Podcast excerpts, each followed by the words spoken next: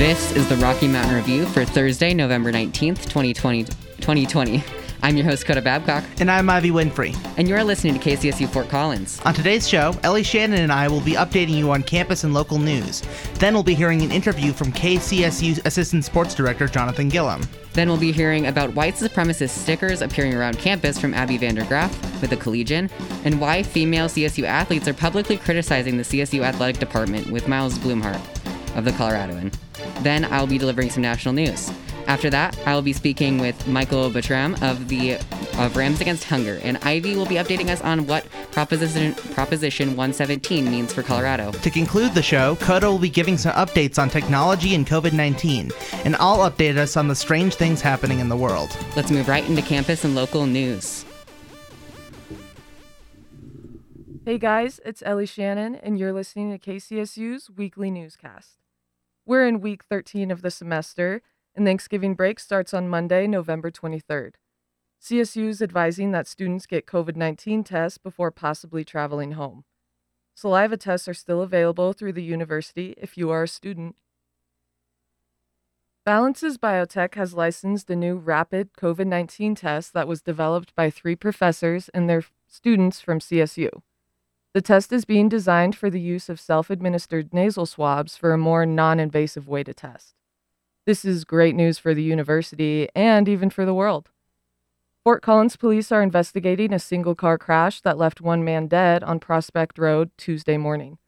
The driver was traveling at a high rate of speed until crashing and was taken to the hospital where he was later pronounced dead. Police are still investigating this as of Wednesday. The Great Western Railroad Bridge over I 25 near Loveland is being replaced as crews work to cut it by using torches burning at 2,800 degrees. The old sections of the bridge will be recycled as new sections come in. Crews have been working for two years to try and raise the bridge. Thanks for listening to my weekly newscast. I'm Ellie Shannon, and you're listening to KCSU on 90.5 FM.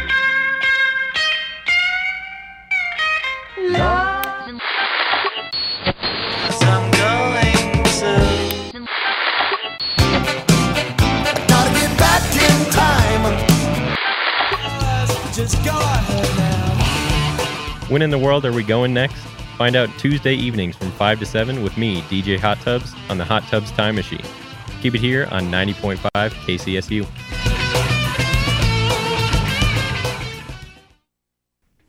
Hello there, I'm Ivy Winfrey, and this is your local news for today. Colorado Governor Jared Polis announced on Tuesday that he is calling in the Colorado General, Assembly for a special session to provide economic relief for people struggling due to the COVID 19 pandemic. According to Ryan Severance at the Pueblo Chieftain, Polis made the announcement during a COVID 19 press briefing during which he discussed how case uh, numbers and, and hospitalizations are continuing to rise in Colorado. Polis said of the upcoming special session, quote, extraordinary times call for extraordinary actions, end quote, noting that it'll focus on critical legislation to help Colorado families and businesses survive in winter months ahead uh, ahead and bridge the state to widespread implementation of a vaccine. Work is still being done to develop scientific parameters for the special uh, session and is unclear exactly when it will begin. But Polis said that the work will focus on several areas a small business relief package with direct aid and tax relief for businesses most impacted by capacity limits, such as restaurants and bars, housing and rental assistance for those struggling to make ends meet, support for childcare providers, and expanding broadband access for students and educators to make sure students can learn online when schools are in remote learning. The Pandemic Emergency Unemployment Compensation, which gives 13 weeks of extra unemployment insurance to those who have run out of options, ends at the end of the year. The eviction moratorium, a 2020 rebate checks, student loan forbearance, and f- small business debt relief also ends with the year. In October, the governor's office announced that direct one time $375 stimulus payments will be sent out to some 435,000 qualifying individuals experiencing economic hardship caused by the pandemic. Since the pandemic struck Colorado in March, hundreds of thousands of residents have filed for, er, for and received unemployment insurance benefits, and many are still struggling because of the economic conditions brought, brought upon by COVID 19.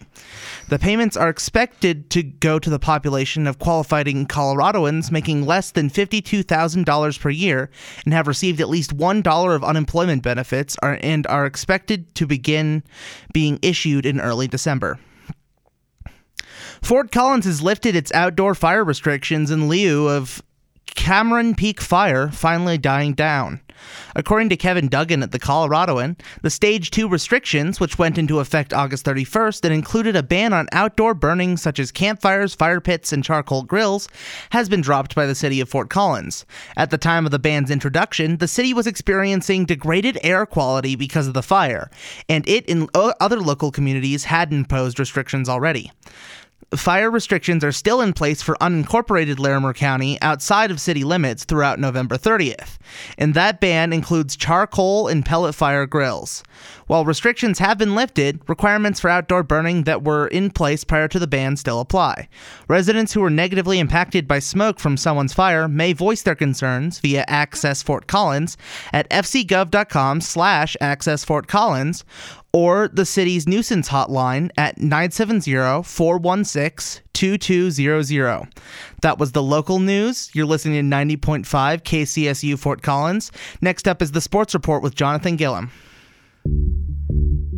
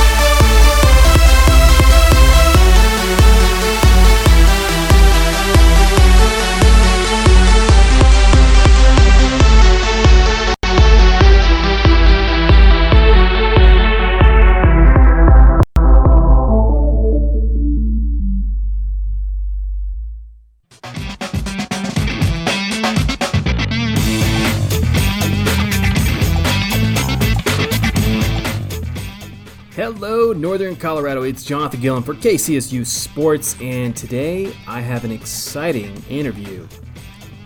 We have landed an interview for the new complex that is being built here in Northern Colorado. So we're going to go right to that interview right now.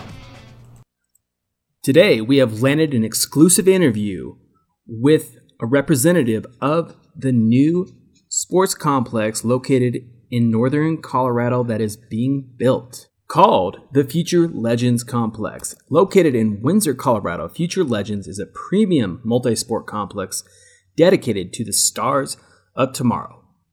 Please welcome Executive Director Casey Katofsky. Casey, how are you? What's up, Jonathan? Thanks for having me. Yes, and this is very exciting for me. I've been following the building of this complex for the last couple of years, and it's kind of been a mystery to me. And I so I'm really excited to find out more details about what this complex is going to bring. So let's go ahead and dive right in. Yeah, man, absolutely. So I again appreciate you having me on. Big fan of the program, and, and when my team told me about this opportunity, it was the, the first thing on my priority list. So appreciate it again.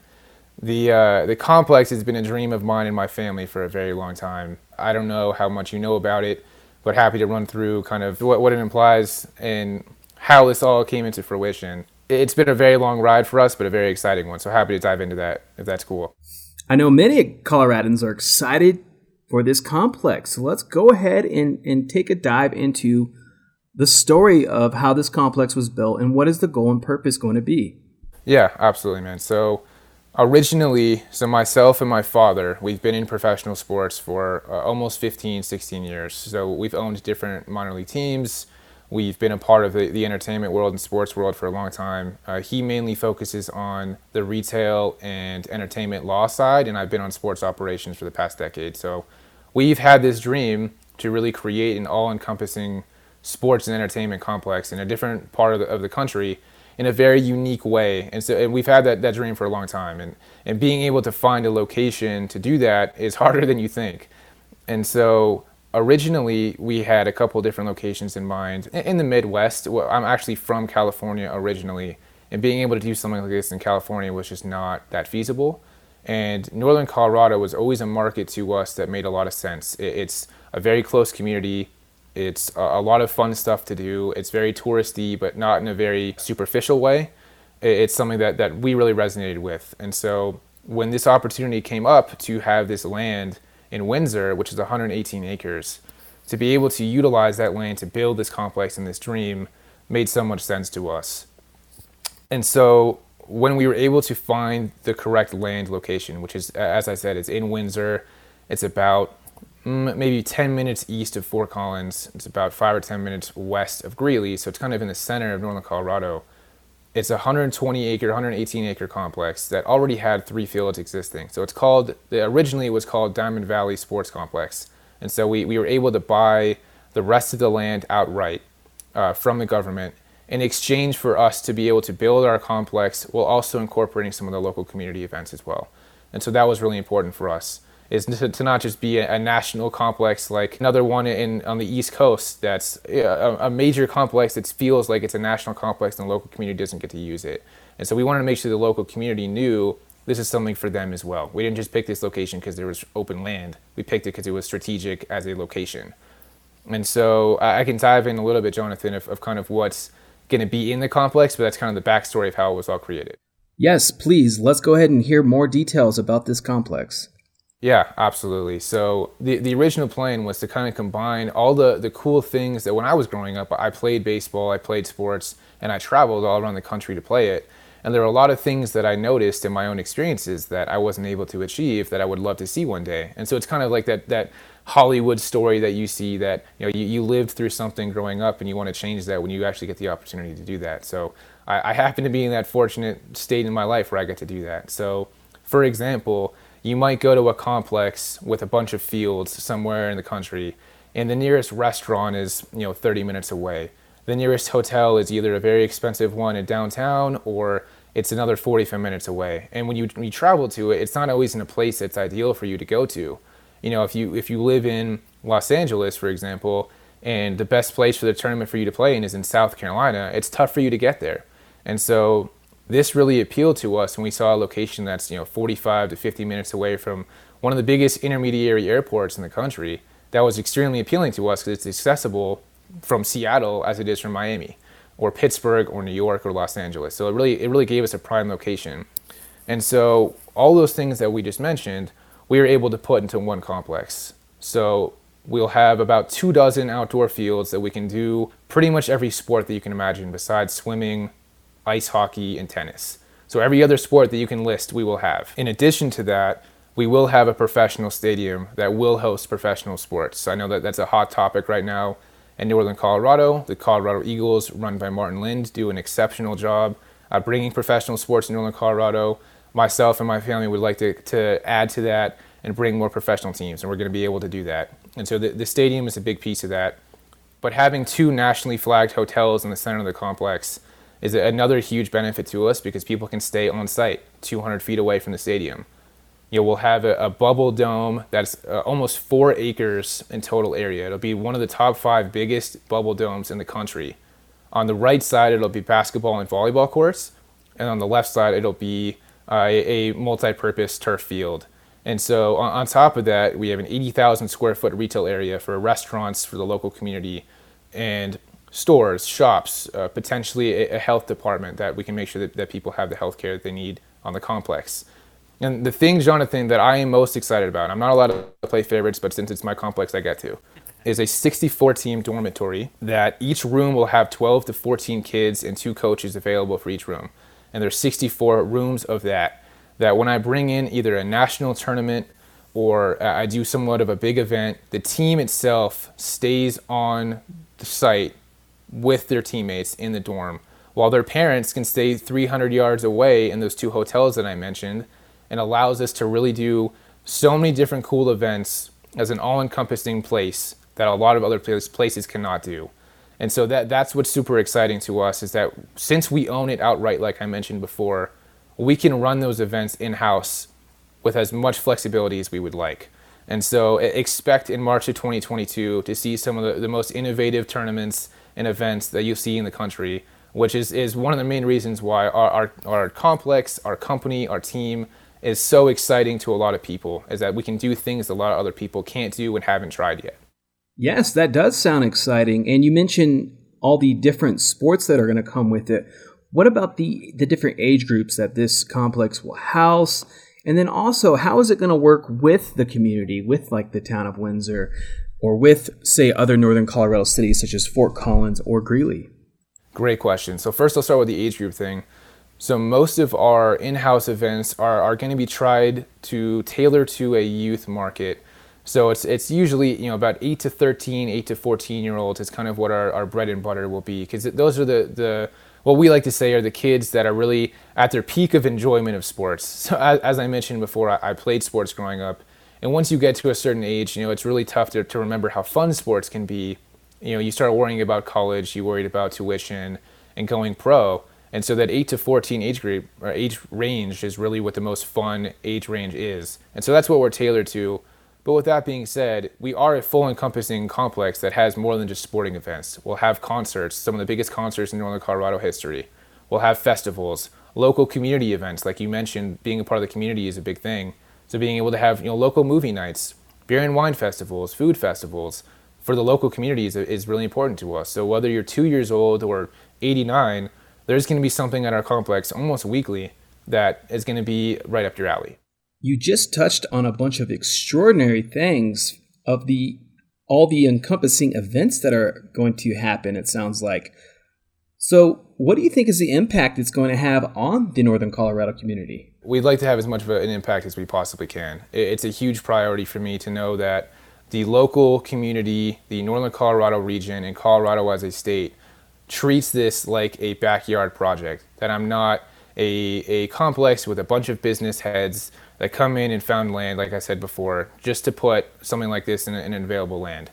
The impact is really to bring in tourism to Windsor, Fort Collins, Greeley, Loveland area, so people know that this is on the map, that they don't just think of Colorado as a place where Aspen is or that Denver is. And so if I'm from New Jersey or Philadelphia or anywhere around the country, and I've never heard of Windsor before, or I've never heard of, of Greeley or Loveland, they now will, and that's that's one of my priorities. But uh, one thing I do want to mention, Jonathan, our my biggest priority by far is not to make money. It is not to be the best businessman in the world. is to really create an opportunity for people of all ages, all races, all backgrounds to find a way to be outside, to play sports, to be part of a team, and to be all inclusive. So I'm not a huge slogan guy. I'm a pretty transparent, laid back guy. But the, the three words that I like to use all the time is inclusivity, accessibility, and diversity. And that, that is my priority by far. And so when you talk about impact, that's how we believe we're impacting the country. Yeah, it sounds like you plan to impact the jobs, the economy, the tourism, the overall image of Northern Colorado.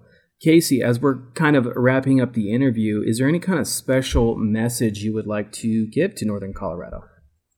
Yeah, man, absolutely. And again, I appreciate the time. Uh, I uh, the, the the big message that I want to put out there is that I want to be as accessible and have my team as accessible to this community as I can.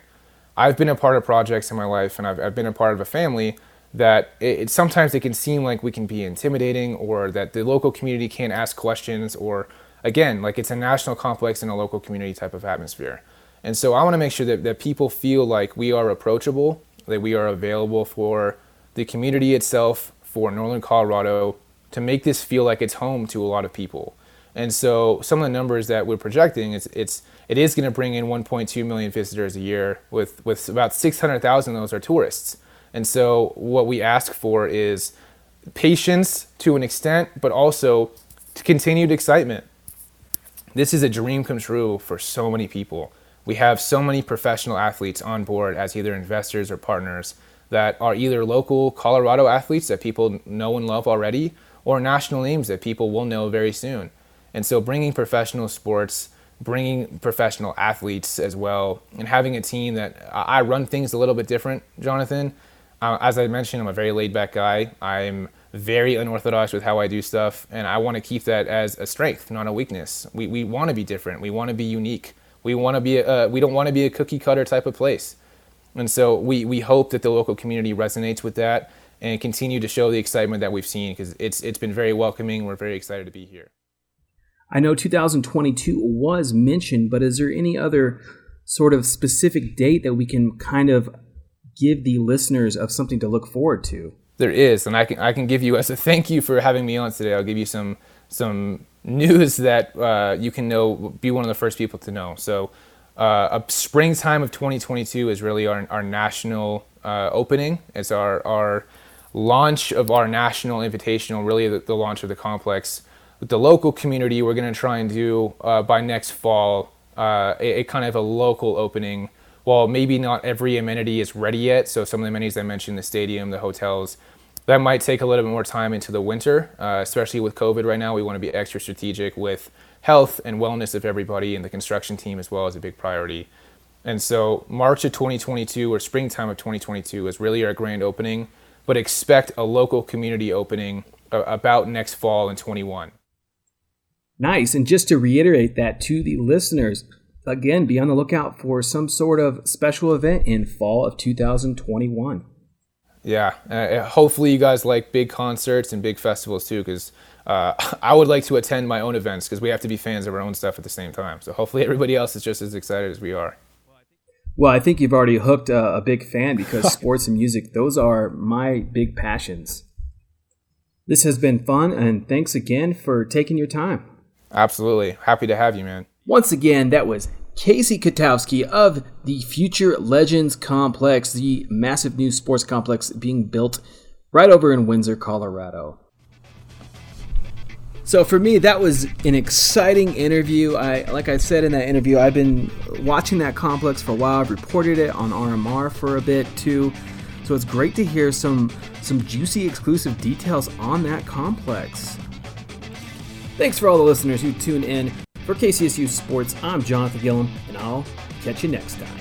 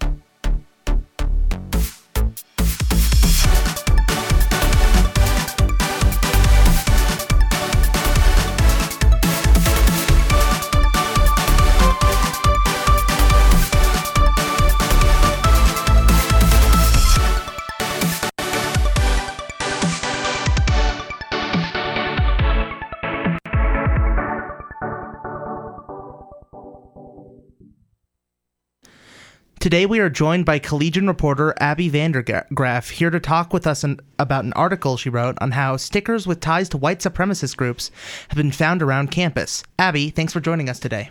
Thanks for having me. So, what is the imagery that's fa- being found around campus?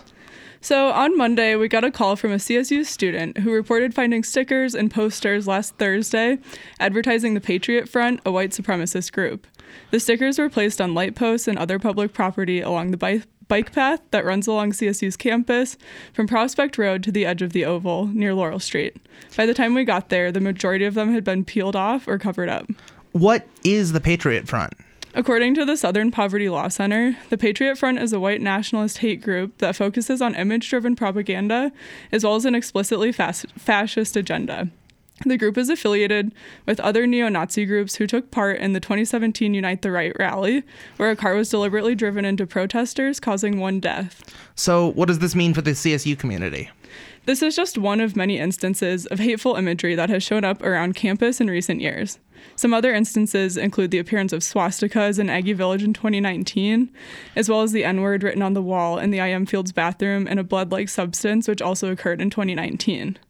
This incident confirms yet again that there are still hateful individuals in our community, which is something we should be aware of and talk about so that we can find ways to best mitigate the harm messages like this can cause. Abby, thank you so much for joining us today. Thank you. We'll be right back.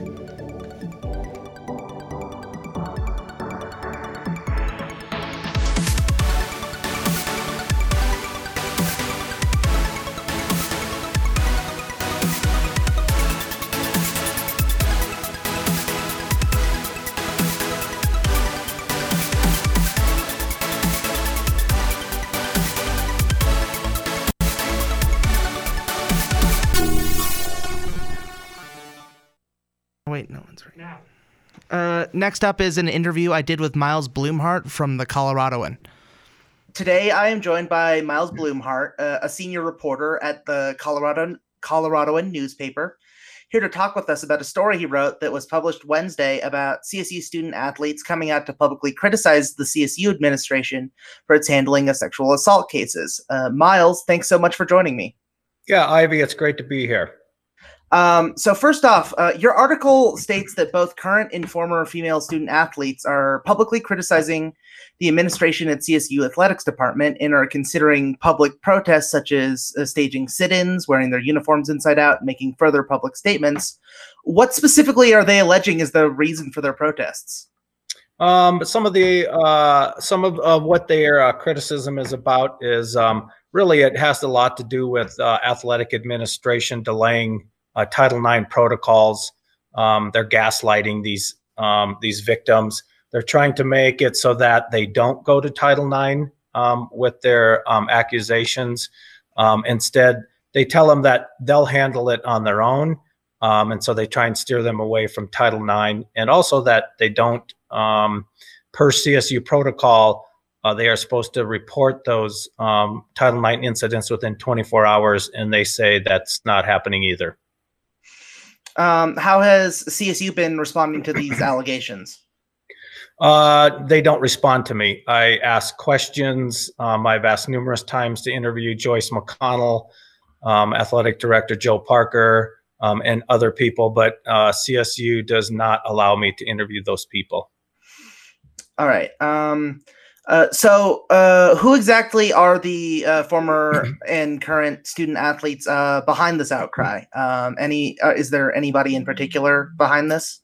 Um, so you know, there's some a couple of current athletes, Emma Corwin and Skylar Williams, a tennis player and a and a swimmer, um, and they have come out in in support of these women who have been involved in these sexual misconduct cases. And um, Ida Donahue is a former swimmer, and Stephanie Bess is a, a former pole vaulter, um, and then Katie Schiller is the student um, who has a lawsuit against CSU for alleged uh, sexual assault while being a server at Canvas Stadium. Um, uh, in your article, you also stated that uh, the Coloradoan requested information about CSU's handling of Title IX cases. Uh, what sort of data will, were you able to gather? Well, so I I, uh, I I wanted the last ten years of that reporting um, from a campus-wide standpoint, investigations and reports, um, as well as um, student athletes who were victims and student athletes who were the perpetrators. Uh, CSU, and the reason I did that is to see if there was a trend, um, you know, uh, before and during uh, athletic director Joe Parker's tenure. Uh, Joe has been here since, uh, I believe, 2015. However, they would only provide me with the last five years of data. Um, so we have that data, but we don't have anything to compare it to. Um, I believe there was two other athletic administrators uh, during that time before Joe. Um, what has the timeline looked like on this story? Uh, when did uh, the Colorado Coloradoan first become aware of what's going on? Uh, I was just looking the other day. I had my first communication on September 9th. So it's been a two month process, um, you know, because it takes a while to, again, um, to, uh, you know, make sure that these, uh, you go through the proper process to make sure that these allegations, um, you know, are accurate, uh, what was done, what kind of protocol was done, what wasn't done. Um, so there's it takes a lot of investigation, especially with Title IX, because Title IX in and itself is a is a pretty confusing federal law. Um, I understand that you've also covered recent investigations into CSU athletic administration about alleged intentional breaking of COVID 19 protocols and racial insensitivity. Has that had any impact on this story? Well, I think what happens is you're starting to see a series of events um, uh, uh, taking place. At least uh, that's what uh, numerous people have told me within the CSU athletic department, as well as student athletes, um, that these problems exist over there. It's not just a, a handful of people. Um, I think in the in, in initial stories we interviewed over 30 people. I think it might have even been closer to 40 Um, and then, uh, so once you uh, vet those stories and you corroborate them and you make sure that um, that uh, the stories uh, stand, that the people were there, they witnessed it, they experienced it, um, then you go ahead with it. So again, that story took, um, I think, about three or four months to come up with that. Um, uh, do you know if CSU has had any uh, history of incidents like this in the past? Uh, I did again refer to that investigation that came out recently, uh, but do you know if there uh, has been any other instances of uh, CSU violating Title IX pro- uh, protocols?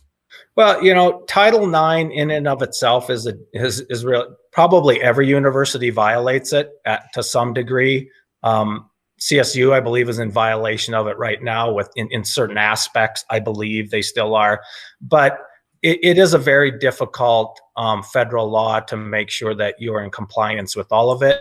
However, the part that we're talking about right now um, with sexual misconduct, with, with sexual misconduct, um, certainly there are some allegations now that bring light to some issues at CSU regarding that. hmm Um, do you know of uh, what the implications could be if a CSU doesn't abide by the federal laws, like uh, legal rep- repercussions? Yeah, I mean it's a federal law, so they there can there can be actions against a university. Usually, what they allow them to do is to come uh, become compliant. Um, in that regard, that that is the NCAA's uh, uh, first uh, or, or Title IX's first objective. You know, is to come in compliance with that. So, um, if something comes of this and uh, and there is a crackdown at CSU, I believe they would probably first have a chance to become compliant. All right. Uh, and is there anything else uh, we didn't cover here that you feel is important to mention about the story? No, I think the the one thing uh, that we need to remember with with the uh, uh, you know with with all of the stories, the investigative stories I've done, it, it, all comes down to um, student athletes and their well being, and you have to remember that these student athletes are children of of parents and guardians, and uh, it, we're we're never saying that all of these student athletes are being hurt, but there's a large enough uh, population of them uh, that's feeling racial insensitivity or um, you know uh, the, the sexual misconduct um, that that it needs to be addressed by this administration. All right. uh, That's all the questions I have, Miles. Uh, thanks so much for joining us today. Yeah, thanks for having me, Ivy.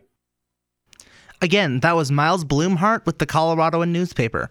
You can find him on Twitter with his handle at Miles Blumhardt. We'll be right back with my proposition explanations only on 90.5 KCSU. Support from KCSU comes from Chippers Lanes, with bowling, laser tag, arcades, and college night every Thursday exclusively at our North College location. With indoor sports arena ventilation systems capable of over 14,000 cubic feet of fresh air per minute and extra sanitation efforts, learn more at chipperslanes.com. The election is coming to a close, and Colorado voters in 2020 voted in favor of quite a few ballot measures. We at KCSU have prepared a series of segments devoted to discussing the future impact of each of these ballot measures. Today we'll be discussing the purpose and possible impact of Proposition 117, also known as the Require Voter Approval of Certain New Enterprises Exempt from Tabor initiative. Proposition 117 is an initiative designed to require statewide voter approval of new state enterprises if the enterprise's projected or actual revenue from fees and surcharges is greater than $100 million within its first five years. Under the measure, revenue collected for enterprises that were created at the same time or that serve substantially the same purpose would be aggregated when calculating the application of this amendment. The definition of enterprises in Colorado was first established through Colorado's Taxpayer Bill of Rights Amendment of 1992, also known as TABOR. Enterprises are government owned businesses that provide goods or services for a fee or surcharge that is paid for by the individuals or entities that are purchasing the goods and services. This is in contrast to government agencies or programs that provide goods and services eh, or services that are paid for using tax revenue. Enterprise revenue does not count towards the Tabor limit. Tabor limits the amount of money the state of Colorado can take in and spend. Any money collected above the Tabor limit is refunded to taxpayers unless the voters allow the state to spend it. Examples of Colorado enterprises that have had enterprise status since the passage of Tabor include the state lottery, state nursing homes, Colorado Correctional Industries, and College Assist, including student loan program and college access network. Enterprises that gained enterprise status after the passage of Tabor include Colorado Parks and Wildlife and the Division of Wildlife, higher education institutions, universities and colleges, statewide tolling authority, statewide bridge enterprise, and more. The passage of 117 essentially broadens the power given to voters in the taxpayer's Bill of Rights. Tabor ensures that Colorado cannot raise taxes without the approval of voters, but it did not give them authority over fees. Taxes and fees are fairly similar in Colorado. Both are payments that residents must make to the government to pay for services. The primary difference is that taxes are used to pay for the general expenses of the government. For example, income taxes flow into the general fund, where lawmakers can then spend on general government purposes. A fee is supposed to uh, you is supposed to be used to cover a specific government purpose that is directly related to the payment of the fee, according to the Colorado Supreme Court. For example, if you pay a fee to use a toll a toll road, that money goes into a transportation enterprise, which is legally required to use that money on transportation projects. Fees have played an increasingly important role in co- how Colorado funds its government since Tabor passed in the 1990s. Today, fee powered enterprises make up about 20% of the state's budget. Tax increases are very, very difficult to pass in Colorado. Voters have rejected the vast majority of tax rep- proposals, whether it's for schools or roads. Lawmakers have turned to fees instead, and they go far beyond extra charges for a driver's license. For example, the state's hospital provider fee collects hundreds of millions of dollars per year from hospitals based on the number, number of patients they serve. And state lawmakers considered funding a paid family leave bill by instituting a fee equal to the portion of people's paychecks. Fee funded enterprises also don't count towards government spending limits set by Tabor. In other words, paying for a program through fees leaves the government more room to spend money elsewhere. Ultimately, the impact of Proposition 117 is that Colorado lawmakers will have a significantly more difficult time being able to create new enterprises to make fees, and thus collect more funds. On the flip side, Colorado voters are less likely to encounter any new fees and enterprises without voting on them in the future. Information from this segment was collected from Colorado Public Radio and Ballotpedia. I'm Ivy Winfrey, and you're listening to 98.5 KCSU. After this is our national news segment. We'll be right back.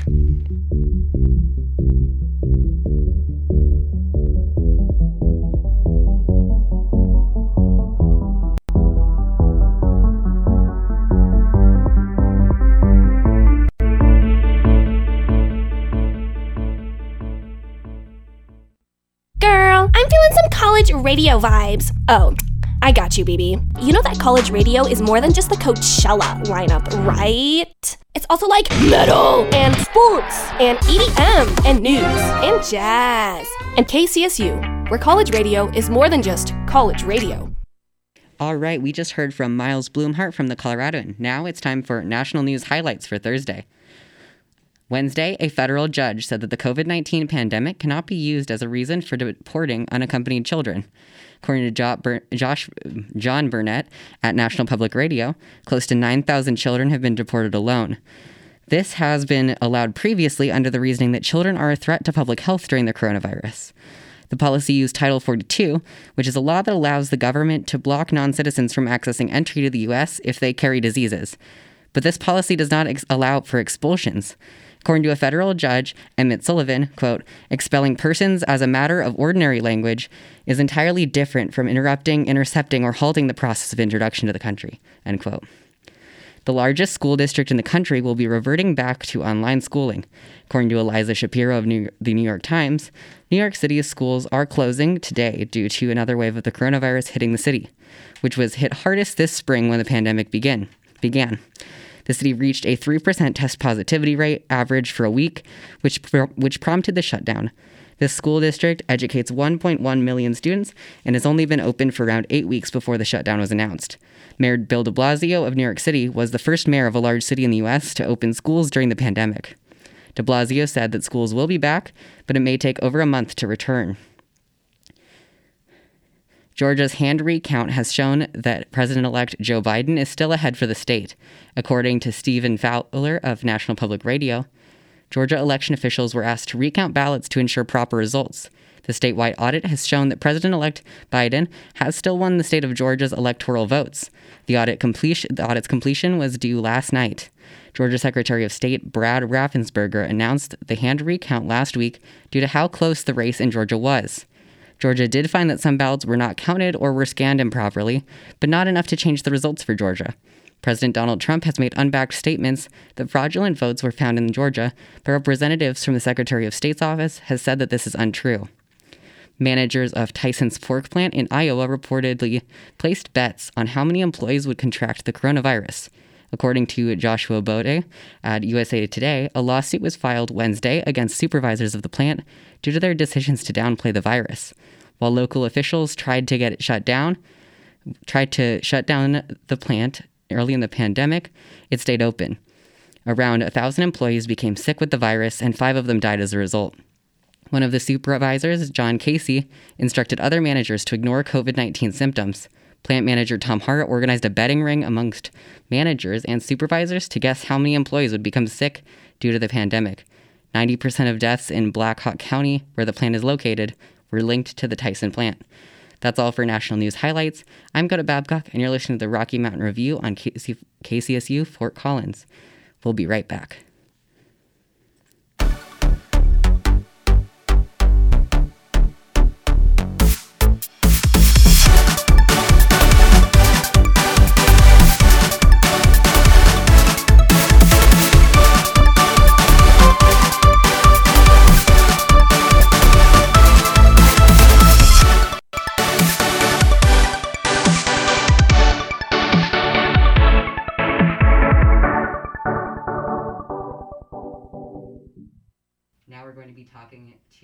Buttram from the uh, from the Rams Against Hunger program here at CSU.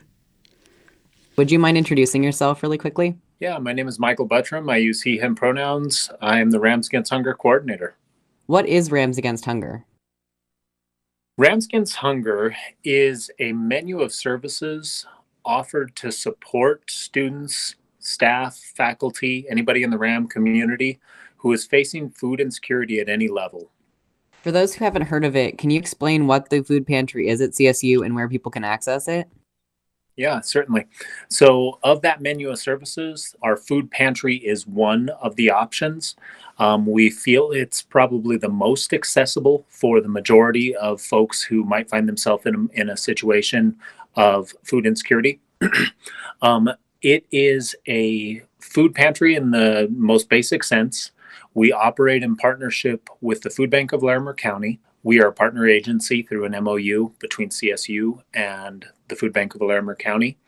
So we have about at any given moment, oh, yeah, five, six thousand pounds of food out on our theater floor at this moment and in, in our uh, various freezers and, and refrigerators. And any member of the CSU community can come by.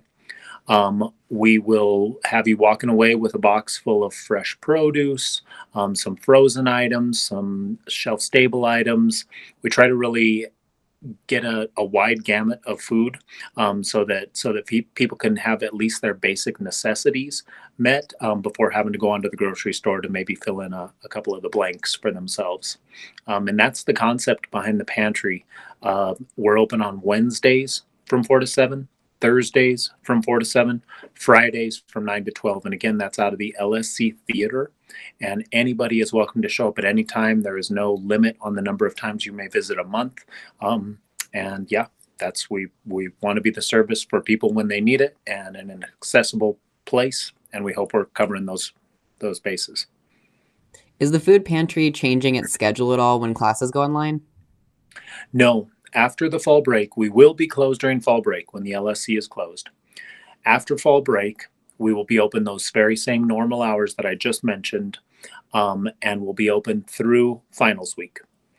During winter break, we will close again during the two week period of um, December, and I don't want to misquote here, 21 through January 4. we will open back up.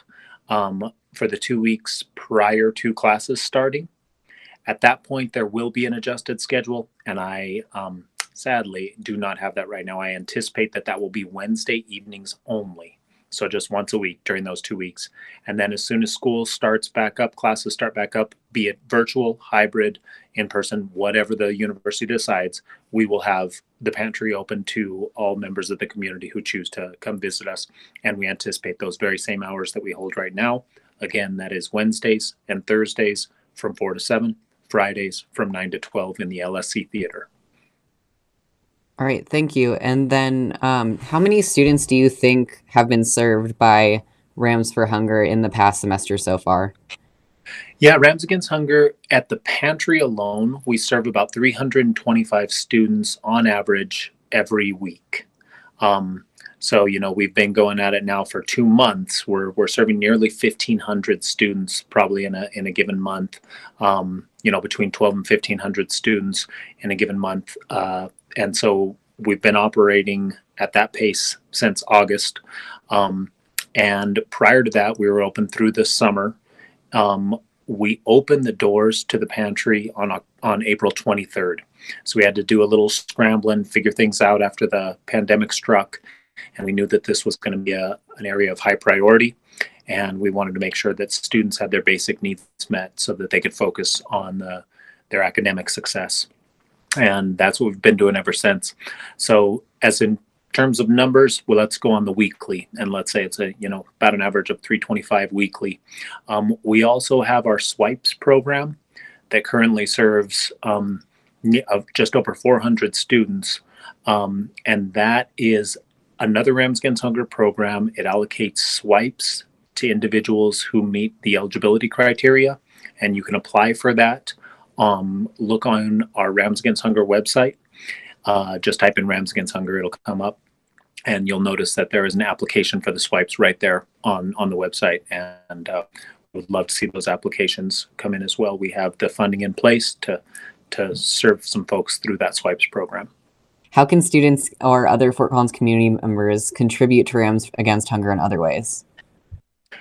um, so the food bank of larimer county is our partner anytime a donation goes to the food bank of larimer county that is going to be a contribution that can in effect turn around and become a donation to rams against hunger if you want to make a monetary donation there is a possibility to do so through our website. Again that's rams against hunger website. Um, so you'll just look up rams against hunger. It's going to pop right up. The name is a little too long for everybody to remember offhand, but just look up Rams Against Hunger. And right at the bottom of the drop downs, there's going to place to don't uh, be an option for donate now. And when you donate, you know that that money goes to the swipes program, it goes to the pantry program, and you know something that we're just so happy is a kind of a cyclical thing that we our Ram community is supporting our Ram community. It's fulfilling the adage that Rams do take care of Rams. Is there anything that you'd like to add about food insecurity on campus or the Rams Against Hunger programs? I'd like to mention, you know, in an effort to really bring this conversation to the forefront, we're doing our best to change the culture a little bit, to start discussing. For a long time, I was saying, let's normalize the conversation around food insecurity. And I'm realizing that that's, um, that's really the wrong approach. We need to normalize the conversation around food security. We are a culture of surplus. We're a nation that has so much. Um, and in this region and in this town, no one should be facing food insecurity. It's a matter of distribution. It's a matter of us being a little bit more community minded and looking at the situation from a from the lens of how do we get the food that already exists onto everyone's table and into everyone's refrigerators and pantries. We want to know that we, we already know there's enough food, and it's how do we make sure that that food is in the right hands. Um, so it's kind of changing that that that uh, that culture a little bit, and that's something that I think we can all focus on, um, and that in itself will help reduce the stigma. There is no shame in going to the pantry. We're all one pandemic away or one um, illness in the family or one job loss away from needing that support, and that's why it's here. Um, we are a stronger community for it. so we invite everybody to take advantage of these resources. One final resource that I really want to mention is SNAP benefits. We have a SNAP benefit specialist at the pantry every day during our open hours, um, and we invite anybody to come by. Way more students than one might think are eligible for SNAP benefits. Um, if you are receiving need based work study, uh, you're going to get SNAP benefits, and that can be 100, 200 bucks a month placed on a card that looks just like any other debit card. You go to the store and you utilize that, and uh, that can be a huge weight off the shoulders, a, huge financial burden lifted. So I'd really encourage students to consider by figuring the application for for uh, SNAP benefits and the the benefit of having that person there is they're going to help you streamline the process. It's a little bit overwhelming, I'll admit. When you first look at that application, it seems just like, uh, all right, this is this is too much. It, there are too many selections and too many criteria. I don't think I'm going to make it. If you know what you're looking for, as our SNAP benefit specialists do, you can answer the right questions. You don't have to answer all those questions. You get yourself up, set up with an appointment uh, with someone from the county, and then you find out very quickly whether you're eligible or not. One real big misconception is that people always believe, well, if I take it, I'm actually taking it from somebody who might need it more, and that is a fallacy. Um, it's a federally funded program. The more people who are eligible, the more the federal government puts into the into the program. So by me accepting it, I am not taking away from somebody who needs it more because they will also get their benefits. So please don't fall into that rabbit hole there. Just uh, if you think you could use it, um, definitely go ahead and apply. All right. Thank you so much, Michael. Thank you. All right, that was Mag- Michael Buttram from Rams Against Hunger talking about the food pantry and SNAP benefits. In a world where we're constantly dependent on social media and technology, KCSU wants to keep you aware. I'm Coda Babcock, and this is Tech News Highlights for Thursday. Facebook may be perfecting their artificial intelligence programs to take down hate speech across the platform. According to Rachel Metz of CNN Business, Facebook reported Thursday that its AI detected 94.7% of hateful content removed from Facebook's platform in 2020's third quarter. This has gone up by nearly 15% within a year. Facebook's chief technology officer, Mike Schroepfer, says that this tech- some of this technology detects harmful statements and other content before it has the abil- ability to go viral. The goal of this AI is to prevent as many people as possible from viewing hateful content on Facebook. Facebook has previously been put under fire for its AI not catching violent content, including multiple live streams. Apple will be paying $113 million due to an investigation into its practice of slowing down the speed of old iPhones. The investigation included 34 states in the U.S. In a statement, the Arizona Attorney General, Mark Brnovich, said, quote, I'm committed to holding these Goliath technology companies to account if they conceal the truth from their users, end quote. These slowdowns usually occurred in older iPhones after updating to a new iOS software. The investigation largely relate is largely related to Apple's lack of transparency with users rather than with their actual procedures of slowing down iPhones. Gunshot detection technology may be used to stop poachers. According to Christina Criddle of BBC News, the Zoological Society of London and Google Cloud have worked together to develop a new technology that can analyze audio for gunshots. By analyzing, the program can alert anti poaching patrols and help protect animals on safaris and other nature reserves. Conservationists use camera traps currently, which have limitations to close range and a poacher walking within the line of sight. This practice is much more expensive than the noise based sensors, and the new sensors will also have a greater range that they can detect events within. I'm Coda Babcock, and now for COVID 19 updates.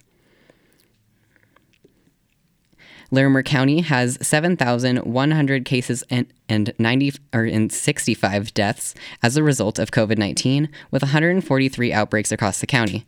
Larimer County has had six, 76 new positive cases in the past 24 hours and remains deeply in the high-risk category.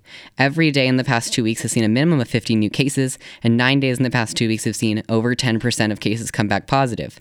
The county has a 14 day case rate of 755 per 100,000 residents, and we have 82 patients in the hospital for COVID 19. Overall hospital utilization is at 73%, and ICU utilization is at 75%. Almost 25% of county residents have been tested for COVID 19. 22 new outbreaks were reported yesterday, and Larimer County has a new public health order to avoid moving into a worse status. Indoor dining is limited to a maximum of eight per table, and residents are asked to only have people from two different households at a table. Bars are open, but customers cannot sit, stand, or eat at the actual bar side, only at tables with tableside service. Customers are not allowed to wait indoors if a restaurant is at capacity. Organized recreational sports can now only have two spectators per player, and capacity must be under 50%. If Larimer County moves into the orange category, which it is close to doing, capacity limits will appear even more strict. Colorado State University has a cumulative total of 1,200 cases of COVID 19 since May of this year, and the university is facing a sharp spike in cases and has been since around a week after Halloween. The state of Colorado has a total of over 175,000 cases and over 2,600 deaths among those cases. There are over 1,800 outbreaks statewide, and over 1.5 million people have been tested. News of a vaccine has arrived, but officials are urging residents to remain safe to avoid filling hospitals and risking lives in the meantime. The state has released a guide to Thanksgiving, which encourages safe celebration. Some of the encouraged activities are cooking and eating a special meal with the household members, video chatting with friends and family outside of your household, and wearing a mask while going grocery shopping. The press release does ask that people do not visit anyone outside of their immediate household as a way to keep them safe. The Centers for Disease Control also has urged Americans to avoid travel this Thanksgiving, and they have acknowledged that the virus has taken a toll on families who crave connection with each other. This is mostly encouraged to protect older family members and those with compromised immune systems, but anyone is at risk for complications for, to COVID 19. College students are encouraged to self isolate before coming home and wear masks around family members if that family member has an increased risk of complications. The United States has over 11.6 million cases of COVID 19 and over 250,000 deaths due to the virus. Yesterday, there were over 172,000 new cases and nearly 2,000 more deaths. In the past two weeks, cases have increased by 77%, deaths by 52%, and hospitalizations by 49%. Midwestern and Western United Western states have become hotspots for COVID 19, and new reported cases by day have increased drastically to a high that hasn't been seen before. Deaths are also beginning to increase to levels not seen since the early months of the pandemic. Pfizer, the drug company, has started to prepare its delivery program, and the Trump administration has given funding to ApiJect, which makes disposable injection devices that would not rely on typical vials and syringes currently used for vaccines. Information for today's segment was gathered from Colorado State University, Larimer County Public Health, the Coloradoan, the Colorado Department of Public Health and Environment, the New York Times, National Public Radio, USA Today, and the Centers for Disease Control. Masks, hygiene, social distancing, and avoiding unnecessary trips outside of the home are the best options currently available in preventing the transmission of COVID 19. For information on how and when where to get tested, visit larimer.org and navigate to the COVID 19 updates tag at the bottom of the page. The site also includes information about traveling during the pandemic, contact tracing, and the most recent press releases related to COVID 19. That's all for today's COVID 19 update. I'm Coda Babcock, and you're listening to the Rocky Mountain Review. Up next, we have proposition updates and weird news. Or, sorry, up next, we have weird news with Ivy Winfrey. But first, we have a quick break. We'll be right back.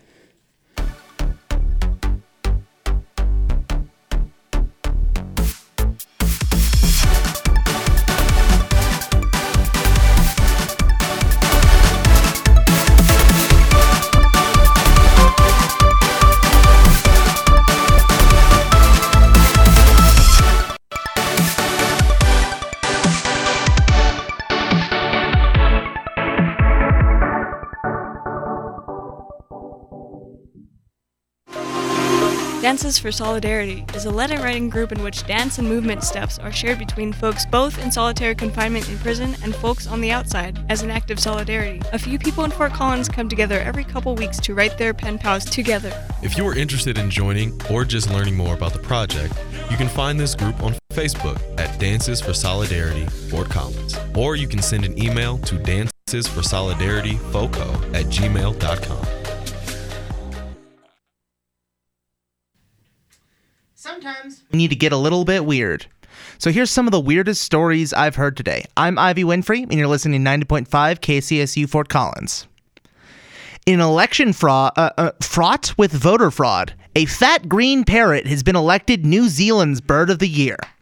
According to the Washington Post, a, the critically endangered kakapo, a flightless parrot native to New Zealand, has been voted New Zealand's Bird of the Year in what event organizers have called a stunning upset.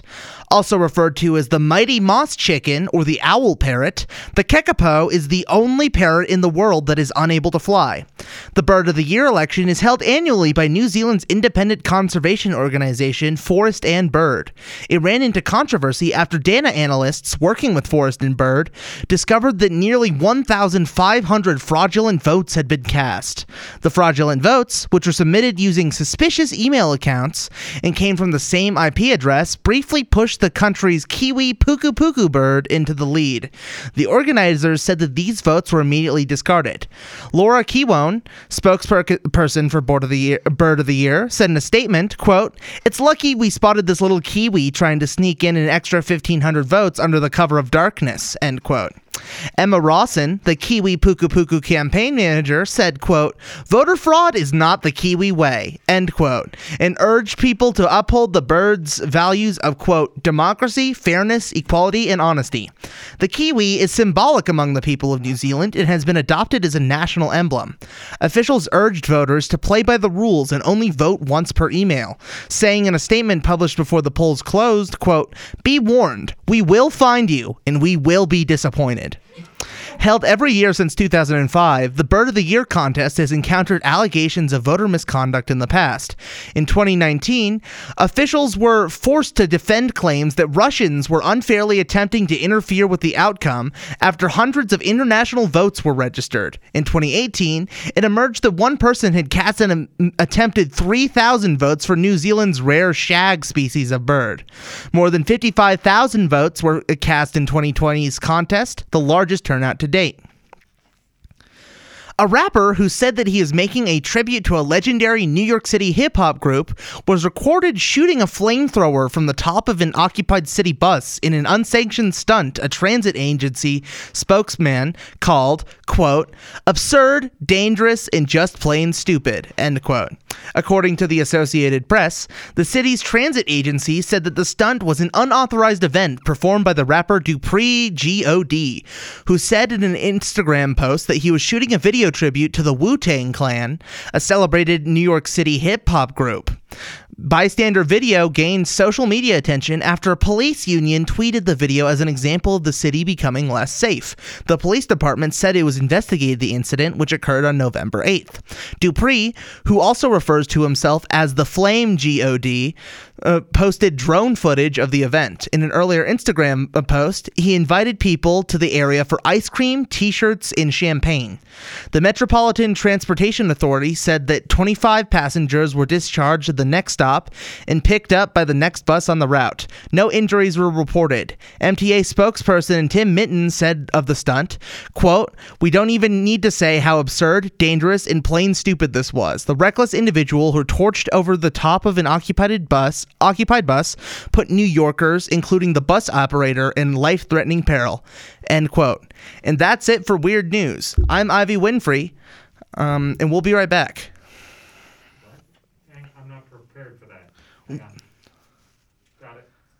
This is uh, Matt Pond from Matt Pond, PA, and you're listening to 90.5 KCSU. And now for the weather.